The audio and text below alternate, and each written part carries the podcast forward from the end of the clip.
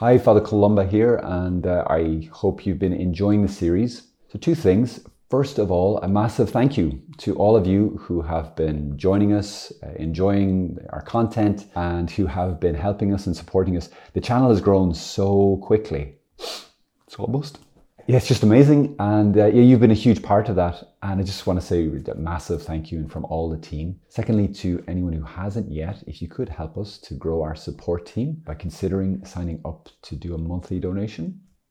Maybe? Could you? Would you? It'd be just great to see what we can get up to together. The mischief. The mischief we could work. it's very easy. Just click on the link below in the description box or go to our website calledtomore.org. Thank you so much. God bless you.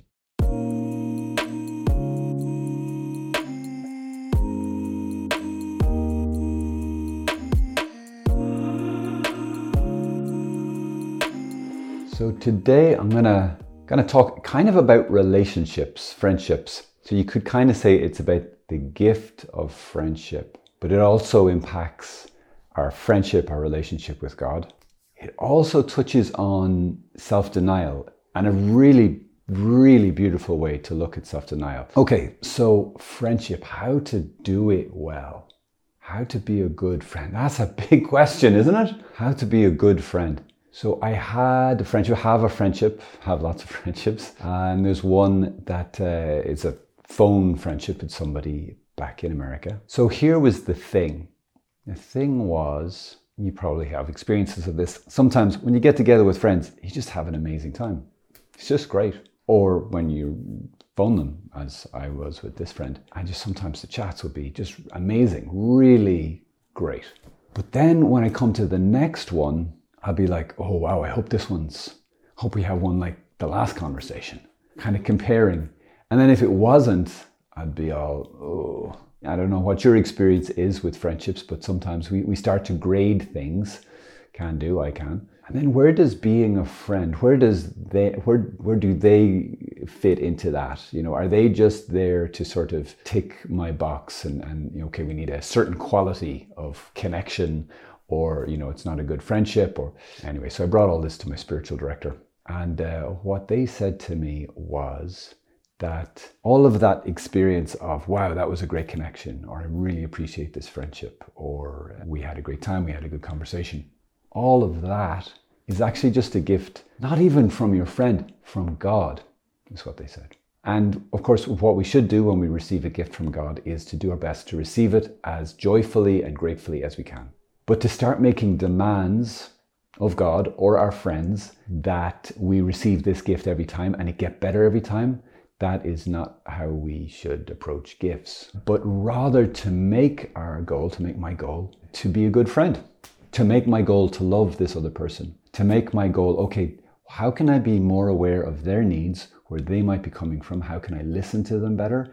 How can I be less controlling, more loving and accepting? When we make those things, the other person, and their good, our goal, then we're actually having an attitude of love because love is to desire the good of the other more than the, the, more than our own good. I still desire my own good, but I put their good before mine.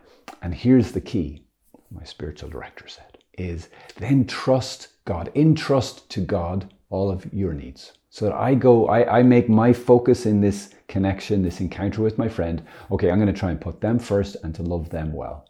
And then I turned to God and said, and God, for all of my needs, you know what they are, and you look after them. So then, whatever gifts I might get in that, whatever blessing or consolation I might get from the connection, from the friendship, that is God me, looking after my needs and meeting my needs. It just made such a difference. And these lessons, this applies to all of our friendships, can do. If you're married, if you're dating, if you're, if you're, uh, what's the other thing? Engaged. Absolutely indispensable. Okay, so that's kind of uh, something on friendship. But then with our relationship with God, it also applies this need to love rightly, which is inseparable from self denial. And uh, I was thinking about this just recently in my prayer time, and I realized, oh my gosh, I do this like the, the wrong way. I do it all the time. All the time. In my prayer, I'm approaching my prayer like, right, what's the best way for me to pray? By which I often mean, what's the way that I can pray that will make me feel most connected to God? What's the way I can pray that I will feel the most loved by God? Now, it's really important to be loved by God. It's really important to feel connection with God. I truly believe that. It's important, like consolations from God are really, really important. They're uh, the very most tangible way we experience God right now loving me, His presence right now in my life. The fact that He's alive and I'm alive to Him, so much of that is certainly in the early stages of prayer is confirmed to us, and our hearts are confirmed in His reality by the gift of consolation. But I was approaching prayer primarily as this is a time kind of for my needs to be met. I'm praying because it's kind of good for me. And I knew in my head, I was like, no, no, it's also, you know, it's to worship God. But I don't think I was really putting God first. So just recently, I've been making this little shift. And it's funny, it's like this tiny internal shift I'm doing everything else the same, but it changes everything.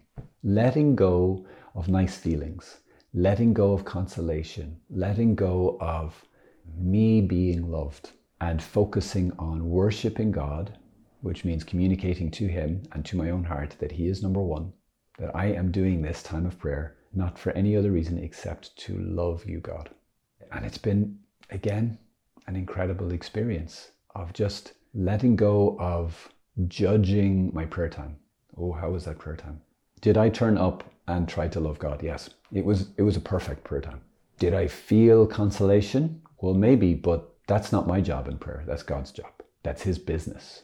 A successful prayer time does not mean a, cons- uh, a great experience of consolation. It means um, just doing my lousy best to be faithful to this relationship. And that requires self denial. That requires me saying, okay, this isn't about me. My ego is not in the middle. As Pope Benedict said in uh, Introduction to Christianity, we're about we're trying to shift our center of gravity. I want to shift my center of gravity from Columba to God. Uh, I want to shift my goal. Why am I in this relationship? I'm in this relationship for God. And what's so beautiful is when, when I let go of my demands or my judgments and expectations that this prayer time has to be, it has to look like this, it has to feel like this. And it, to let it be what it is, to let God be God, to let myself be my myself, my lousy, weak, pathetic, my, here I go, here's me. And to love God as best I can, as distracted as I might be, and to really trust that that is, that is really beautiful prayer. That's prayer that really delights God's heart. That's prayer that's really God focused, God centered. Uh, that is a friendship with God, just like with my earthly friends, human friends. It is a real friendship with God. How can I love you? And I know God's like huge and He's great and He doesn't really have needs in in the strict philosophical sense. So you know, what difference could my little bit of love and my little bit of praise or honor make to Him? He created us for relationship with Himself. God wants relationship with you he wants relationship with me. So I just want to relate to him as best I can, as healthily as I can, as lovingly as I can. So yeah, I think he really cares that I make the focus in my prayer time, loving him, praising him, worshiping him. And then he looks after consoling me. He looks after meeting my needs. And I even have my needs met by making my goal love because I was created to be loved and to love, but I can't control being loved. I can only control choosing to love by God's grace. Yeah, it's beautiful. It's freeing. And God will not be outdone in generosity. He pours out the blessings, and in fact, He pours them out more, I found, when I let go of those expectations. Ta da!